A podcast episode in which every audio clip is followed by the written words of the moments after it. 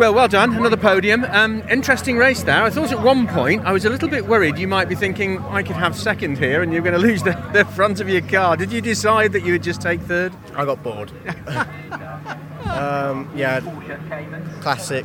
Really couldn't really overtake. Every time I sort of got close through um, the middle sector, we sort of got yeah got a bit of dirty air and couldn't couldn't really um, couldn't really catch back up again and get close enough to overtake. So one lap when I was closest I've been, I think the whole race, I just thought screw it. What, what's the worst thing that can happen? Yeah, my nose could go off, but to be fair, um, we both gave each other a room, and uh, I'd stop, I, I knew it wasn't going to happen. But yeah, in the end, it was it was an okay race. Like we had a really good start. Um, nearly got the jump on James, but yeah, he just he came straight across on me, so yeah, I couldn't really do anything from there. And I tried again into um, into Tower, but yeah, he, uh, he closed the door on me, and I couldn't really do anything else. So yeah, it was just one of those races where you just had to accept your position after the first lap and just sort of sit there and you know hope the 20 minutes flies by.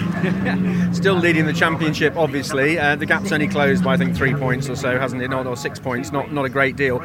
Consistency, though, is your stock in trade here, isn't it? And people win championships by being consistent. I just say I'm not good enough to win. yeah. no, not good enough to win a race, maybe, but hey, consistency is all. You're banking the points race after race. Yeah, I mean, I'm not close enough to anyone to be able to actually um, crash, so um, that's been quite a good thing for me. I love your sense of humour, Will. Really great race. Well done, buddy. Cool, thank you.